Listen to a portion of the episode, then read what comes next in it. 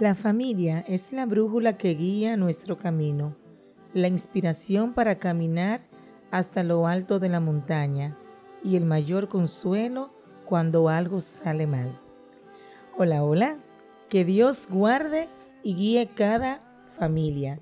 En este tiempo, para Johaira Peña es más que un placer poder compartir con cada uno de ustedes Rogamos pues al Todopoderoso que guarde sus vidas cada día. Hola amor. Hola amor, ¿cómo estás? Todo bien, gracias a Dios. ¿Y tú? Muy bien, muy contento y bastante complacido con nuestra audiencia, pues nos permiten arribar a nuestro episodio número 17. Estamos abriendo ya el penúltimo mes del año. Estamos en el mes de noviembre. Para un servidor, Josué Pérez de la Cruz, siempre será un honor usar estos micrófonos para pasar un tiempo de calidad con cada uno de ustedes. Así es, un inmenso placer, ¿verdad? Compartir con nuestra audiencia. A la vez queremos reiterarle que ustedes forman parte de este proyecto y es nuestra intención pues seguir creciendo y mejorando. Y por esta razón sus comentarios, sus preguntas, sus sugerencias, sus críticas las pueden colgar en nuestras redes sociales Proyecto Meraki 22 Instagram y Proyecto Meraki Facebook. También les recordamos nuestro número de WhatsApp 809-756-4335. Siempre reiteramos que estamos en casi todas las plataformas de podcast, entre ellas en Anchor, Spotify, Google, Apple Podcast, cada una de las plataformas colocadas en nuestro link. Favor inscribirse en las mismas y compartir entre todos sus contactos. Así es. Queremos anunciarle que durante todo el mes de noviembre nuestra atención se dirige a la familia. Nuestras conversaciones y entrevistas van a girar en torno a esa maravillosa institución llamada familia. También este mes queremos compartir un interesante concurso entre todos nuestros seguidores. Así que vamos a ver sorpresa, sorpresita por ahí, amor. ¿Puedes explicarnos qué es lo que hay? Así es, queremos pues por el seguimiento que por tantos episodios ya, el número 17, nuestra audiencia nos está acompañando.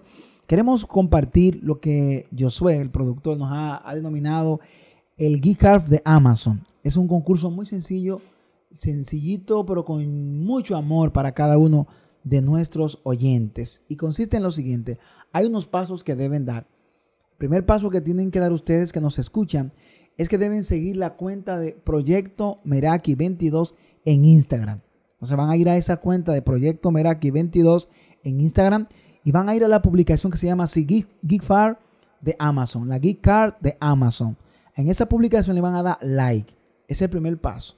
Se ponen en, tanto en Proyecto Meraki de Instagram y le dan un, un me gusta a esa publicación del gift card de Amazon. Número dos, deben etiquetar a tres amigos en los comentarios. Tres amigos que van a, colocar en los comentarios no valen cuentas de personas famosas o empresas. Y número tres, deben seguirnos en cualquier plataforma de podcast disponible y mandarnos una captura por privado a la cuenta de Instagram. Entonces ustedes van a tomarse una foto del, de cualquiera de los episodios que demuestre que ustedes están siguiendo este podcast de cada semana. Y simplemente con esto van a participar en un sorteo de una gift card de 50 dólares, cortesía de este interesante espacio Amor entre tres. Le animamos a que busquen todas las informaciones detalladas en nuestra cuenta de Instagram, Proyecto Meraki 22. Algo muy importante, si usted solamente llenó dos pasos y le falta uno, y le sacamos en el concurso, en el sorteo, no será ganador, se lo daremos a la otra persona que sigue, que sí cumpla con estos objetivos. Así que le animamos a participar. El día 14 de noviembre vamos a tener un, un live vía Instagram donde estaremos de manera pública sorteando para que todo el mundo pueda ver quién es el ganador de este concurso gift card de Amazon por 50 dólares. Así que le motivamos a cada uno de ustedes. Bueno, pues animarse todos, ¿verdad? Y de esta forma deseamos que donde quiera que te encuentres y en el momento que escuche este episodio, deseamos que la presencia de Dios llene tu vida. Con mucha alegría arrancamos este espacio de amor e instrucción que hemos llamado Amor entre tres. Vengan todos para ver, hoy hay grande fiesta nació. El amor lleno de color está, con palabras no se podrán contar. El mes de noviembre, aquí en la República Dominicana, fue designado en el año 1971 como mes de la familia por el decreto 1656 del Poder Ejecutivo, a la ocasión el presidente, el doctor Joaquín Balaguer. Gracias a la solicitud del movimiento familiar cristiano, con el fin de realizar campañas no solo de recaudación de fondos, sino para la formación integral de las familias, con el propósito de que éstas sean formadas eh, de manera adecuada y sean educadas en la fe y promover el desarrollo integral de cada uno de sus miembros. Por este motivo, en la República Dominicana, en todo el territorio nacional, el mes de noviembre se hacen diferentes actividades educativas, recreativas, formativas, pensando en ese ser llamada familia, en ese ser especial o en esa institución, mejor dicho, amor. ¿Pudieras definirnos qué es la familia? Así es. Tenemos varias definiciones, vamos a decir que algunas locales, ¿verdad? De acuerdo a nuestro país y otras que son a nivel general, pero cada quien tiene una forma de cómo definir este núcleo. De acuerdo a la sociología, el término familia se refiere a lo que es la unidad social mínima, la cual está constituida por el padre, la madre y los hijos, ¿verdad? Un núcleo. Según el derecho, la familia es un grupo de personas relacionado por el grado de que del parentesco. Pero también de acuerdo al biólogo von Bertalanffy, este que fue el, precursor de la teoría del sistema, que es como hoy vemos la familia como un sistema, dice que es un conjunto de partes coordinadas y en interacción para alcanzar un conjunto de objetivos a la vez. De acuerdo a la psicología, hoy en día también se define como un conjunto de sistema, la cual se hace de una forma de comunidades pequeñas las cuales comparten un mismo hogar. Lo único que hoy en día tenemos eh, distintos tipos ¿verdad? de familia de acuerdo a la cantidad de miembros y de acuerdo a la orientación sexual de los cónyuges. Hay, un dato interesante que, tú mencionas ahí, creo que es una palabra bien clave, por el hecho de que, porque se agrupen dos, dos o tres personas a estar en un mismo espacio, el hecho de estar en un mismo espacio, eso no constituye una familia, de acuerdo a lo que ha descrito con lo que dice el biólogo. Así es. La palabra clave es que estén coordinadas. Que estén coordinadas. Que tengan funciones entre sí, ¿verdad? Entonces la familia no es un, conglomerado de gente ahí, no.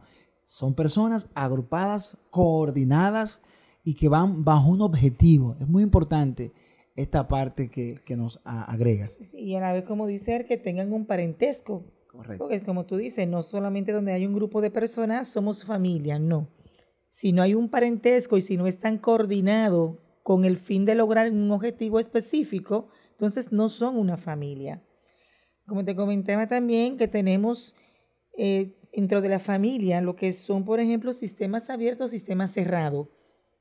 Es decir, son familias abiertas y familias cerradas. En el caso, por ejemplo, de los abiertos sistemas, este tipo de familia es la que suele interactuar, suele intercambiar información, es lo que aquí decimos, mira, esa es una familia que todo lo comunica con facilidad. Es lo que llamamos una familia abierta o un sistema abierto. En el caso de un sistema cerrado, es aquella que normalmente suelen formar un círculo solamente entre ellos, entre ese parentesco, papá, mamá, los hijos, y, se cierran como una caja fuerte, no comparten información hacia afuera. Tú estás hablando, esa, esa característica es de acuerdo a la forma como se maneja la familia. Una familia abierta, estás diciendo que una familia que, que apertura, que comparte con otras personas sus vivencias. Así es. Eh, eh, una cerrada es hermética y que, como dicen, como dicen por ahí en Dominicana, los trapos sucios se lavan en la casa. Es decir, tienen cerrado, no hay, no hay esa apertura y muchas veces eh, eh, eh, no permiten la interacción con, otras personas. Y no solamente con una persona del exterior, sino dentro de la misma familia. Ok. El sistema abierto, por ejemplo, dentro de la misma familia suele ser abierto. Por ejemplo, un, algo práctico. Aquí las familias grandes, eh, estamos nosotros, ¿verdad? Que aquí esté mi mamá, tus padres, y quizás no tenemos un control de que compartimos las cosas, no, no guardamos nada, todo lo decimos, un comentario, algo le afecta a alguien y, se comenta en la familia rápidamente, hay un apoyo masivo o quizás en el tema de la crianza de los hijos, los demás intervienen. Eso es un sistema abierto. Ok, ok. Muchas veces nosotros recordamos, y más aquí en Dominicana, esos tiempos cuando el, la fuerza del patriarcado, que el papá es lo que dice, que no había... Yo recuerdo, todavía en mis tiempos, eh, quizás tú llegabas a la casa y el hijo no tenía el- eh, eh, el- la libertad para comunicarse con el papá. Eh, si estaban hablando los adultos, decían los muchachos van para, la- van para el patio, para Así atrás. es. Porque era un sistema muy cerrado y el niño no tenía esa libertad de escuchar conversaciones de los adultos, Exacto. de de repente participar en una conversación. Eso era cosa de grande, así nos decían a nosotros. Se pudiera decir que más o menos esa es la línea de una familia Esa cerrada. es la línea de una familia cerrada, exacto, donde los hijos no tienen participación en cuanto a la toma de decisión de algo familiar, por ejemplo. Y las cosas se quedan Entonces, entre papá yo quisiera aprovechar y preguntarte, porque como esto es algo fluido, un conflicto que surja en una familia abierta o cerrada, ¿en cuál de las dos tú entiendes que se puede ventilar mucho mejor? En la familia abierta se ventila mucho mejor, porque hay la libertad de expresarse. Todo va a depender de cómo se maneje el conflicto. Ok. el manejo del conflicto, pero hay la libertad de que cada quien pueda expresar su punto de vista, de que pueda ser escuchado y de que pueda ser analizado cada comentario y cada opinión. Ahora, el hecho de ser libre, eso no le quita, digamos, autoridad al padre. Claro que tú no. ser una persona abierta o que no tenga autoridad. Hay que mantener un equilibrio, la apertura, pero siempre manteniendo el rol de padre. Exactamente. Recuerda que siempre hay un tema de un rol, hay un tema de un límite de respeto que solo marca papá y mamá. Ok, ok. le damos entrada a los hijos que ellos pueden participar en ciertas decisiones que tomamos a nivel familiar, en el cual incluye a todo. También hay decisiones que son solamente de papá y mamá, Perfecto. donde los hijos no participan. Pero sí hay más facilidad en una familia abierta. También tenemos hoy en día lo que son, podemos decir que hay más de 10 grupos de familia y cada día siguen creciendo y, y- y sumándose más a la sociedad. Familias que tenemos, vamos a decir, comunes, en el caso de nuestro país, y así entiendo que en otros países también debe de ser de esa misma forma, es la familia nuclear. Es la más conocida, como tú hablabas, desde el tiempo patriarcal. Es papá, mamá con los hijos. Ese es el núcleo que formamos cuando nos separamos de nuestros padres. También tenemos la monoparental. Esta se da mucho en hoy en día en el caso de que se, hay separación, ya sea con mamá o ya sea con papá, se quedan uno de los hijos. En el caso de las adoptivas, cuando hay separaciones, ¿verdad? O también un matrimonio que no tiene hijos puede adoptar o igual teniendo también puede adoptar o cuando son un segundo matrimonio se adoptan los hijos de uno del otro. Familias sin hijos, es una quizás de las más escasas, pero sí las hay, donde la, pareja simplemente decide pues no tener hijos. Tenemos la de padres separados, esta es muy común hoy en día, ¿verdad? De que los padres pues por desacuerdo y esa incompatibilidad de caracteres como muchos asumen, prefieren separarse y los hijos pasan a, que a, un- a hacer un negocio de que fines de semana con papá o fines de semana con mamá, de acuerdo, ¿verdad? Como se le pueda acomodar a cada uno. Tenemos las familias compuestas, las cuales están formadas por una familia nuclear, pero con una familia extensa, más otro que no sean parientes. Es decir, estamos nosotros como núcleo, están nuestros padres y pueden haber personas viviendo juntos hacia nosotros que no sean parientes de nosotros. Igual tenemos la homoparental, que es la que tenemos hoy. En, en- en el tapete, vamos a decir hoy en día, donde una pareja de hombre o de mujer, del mismo sexo, estamos hablando, esto pueden ser progenitores de hijos, claro está, aclaramos el caso de que son hijos adoptados. Claro, eh, de hecho nosotros vamos a tener porque nosotros en los planes de nuestro programa, de nuestra propuesta de Amor entre Tres, habrán espacios para hablar de estos temas en los cuales nosotros, desde el punto de vista científico, psicológico, social y también espiritual, vamos a mostrar muchos argumentos que están en contra de, de este tipo de familia que la sociedad, por el hecho de tener derechos como seres humanos a los cuales respetamos, pero cuando tú analizas todo lo que, la conformación de lo que es la familia, lo que es el concepto papá, el concepto mamá, cada impresión que dan en los roles de papá y de mamá, vamos a ver posteriormente la importancia que tiene esa, esa característica de mamá, esa característica de papá en la formación de ese individuo que son, que son los hijos. Así es, sobre todo en el tema de los roles, porque confundir a un niño sobre cuál es el rol de, del hombre como padre y cuál es el rol de mamá. Imagínate en el caso de, de una pareja eh, de, de, hombres en el sexo masculino. Uh -huh. eh, es chocante tener, por ejemplo, ya sea niña o niño, cómo, cómo ese niño asume que cuál es el rol de mamá y cuál es el rol de papá. Así es. En el caso de dos personas con el mismo sexo. Sobre todo, es un niño que se está formando, que es el gran detalle. El niño se está formando, se está educando, él no sabe. Entonces, Exacto. lo que él está viendo y le, le, va a chocar con las demás familias. Entonces, nosotros vamos a estar tocando a profundidad este tipo de familias. Así es. Dentro de otras familias también tenemos lo que son las familias extensas.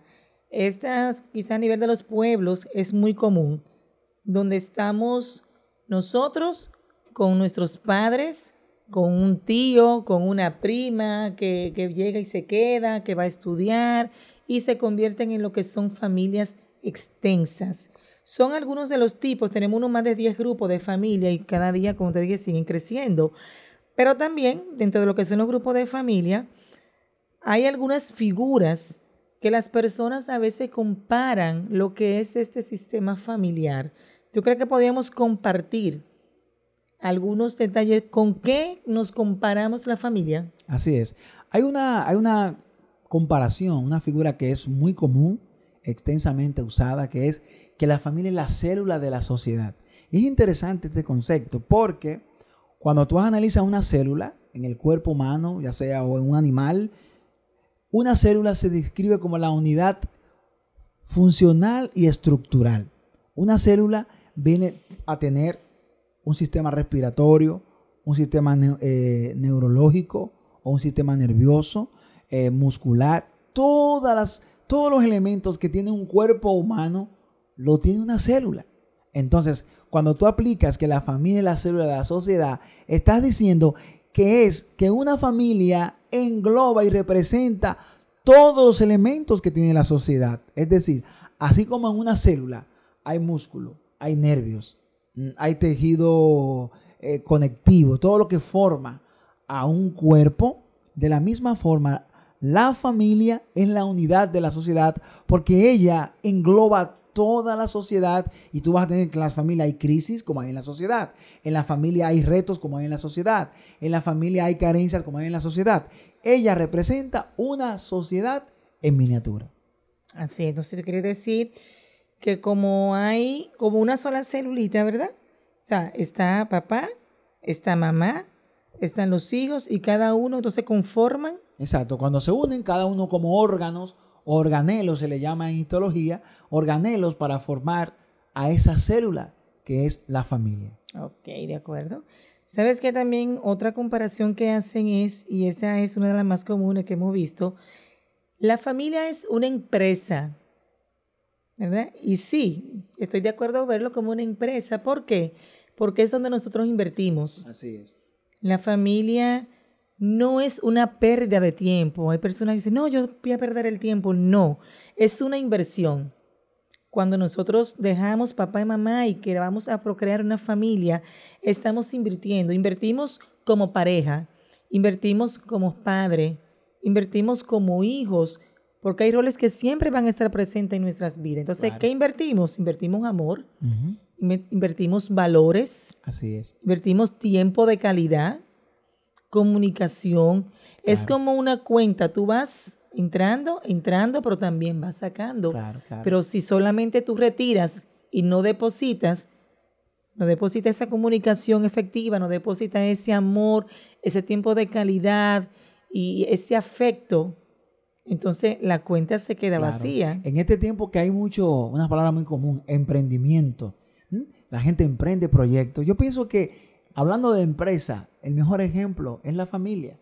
Porque nosotros nos hacemos socios, firmamos un contrato que juntos vamos a echar para adelante esa empresa. Habrán valores, como tú has planteado, retos y muy importante, para que una empresa eche hacia adelante, exige tiempo, exige entrega, exige esfuerzo. Si no nos esforzamos, si no nos entregamos, no nos de- dedicamos, esa empresa puede caer en el colapso y la puede quiebra. fracasar. Y puede quebrar. Exactamente. Otro detallito que tengo, por ejemplo, eh, que es muy común y muy romántica, es el concepto de que la familia es un pedacito del cielo. ¿Mm? O un nido, también algunos están como muy vinculados con lo que es ternura, esa, esa delicadeza. Y es importante que aquí nuestra audiencia entienda qué sentido tiene tú trabajar, tú esforzarte, llegar a tu casa y encontrar un ambiente de pleito, donde tú llegas peleando o donde tu esposa te recibe peleándote o tus hijos.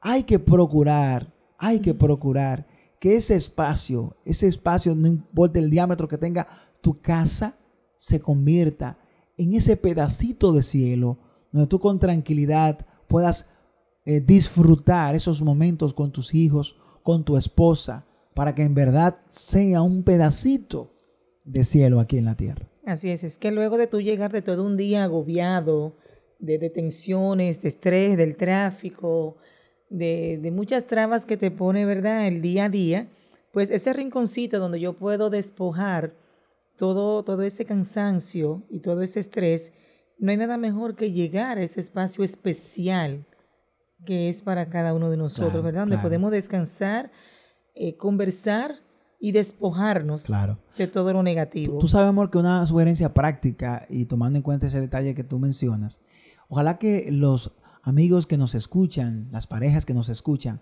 si pudiéramos cultivar el hecho cuando tu compañero o tu compañera llegue a la casa, cuando tú la recibas, no la recibas con malas noticias, no la recibas con problemas, no la recibas que se acabó el gas, o no lo recibas que con cortaron la luz, cortaron la luz. Es bastante que desagradable. los niños se portaron mal. Exactamente. Eh, vamos a dar el tiempo que esa persona llegue, descanse, coma algo y después entonces tú tranquilamente le hablas. Pero muchas veces hay hombres o también mujeres que dan vuelta y no quieren llegar a su casa. Mucho cuidado. Permitamos que sea un verdadero pedacito de cielo. Así es. Y otro detallito ahí mismo en esa, en esa línea es a veces nuestras reacciones, tanto física como, como expresivas de palabras. Cuando llegamos a nuestro hogar, por más carga que hayamos tenido en el día, hombre o mujer, pues al tú traspasar esa puerta, todo queda fuera. Así es. todo. Y si te llevaste algo a casa porque te agobia mucho, trata de compartirlo. Pero compartirlo con amor, con sabiduría y buscando un consejo sabio de parte de tu pareja, buscando ese apoyo. Pero no llegar, eh, como decimos en buen dominicano, con, con el truño, como que, como decimos aquí, como el que me deben y no me pagan.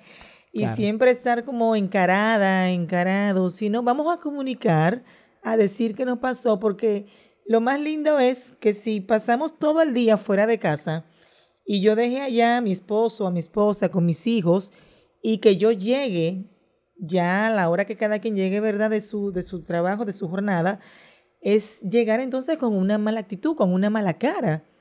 Claro. Y entonces los que están en casa te dicen, pero es que yo no tengo la culpa de lo que te ha pasado en el día. Totalmente. Entonces vamos a compartir esas, esas demandas que tenemos y a disfrutar ese espacio. O sea, no le amargamos la vida al que está en casa y tampoco nos la amargamos nosotros. Totalmente de acuerdo. Así que esperamos pues que estos planteamientos en este primer episodio diri- dirigido, dedicado a la familia, quisimos hablar un poco de este concepto de familia para que podamos nosotros ir entendiendo esta plataforma de lo que es la familia y el valor que debe tener. Hay un texto bíblico, Amor entre tres, colocar a Dios, en el libro de Génesis, muy bonito, cuando dice, dijo entonces Adán, esto es ahora hueso de mis huesos y carne de mi carne. Esta será llamada varona, porque del varón fue tomada. Por tanto, dejará el hombre a su padre y a su madre, y se unirá a su mujer, y serán una sola carne. Génesis 2, 23 y 24. Una gran realidad. La familia surge de un desprendimiento. El hombre se desprende, la mujer se desprende de sus orígenes y se unen con un proyecto en común, con una empresa, para formar una célula. Con Dios como testigo pueden formar, pueden forjar planes maravillosos y tener un espacio que es la familia. Totalmente de acuerdo. Como Dios así nos creó, ¿verdad? La idea es complementarnos, complementarnos dentro de ese plan divino.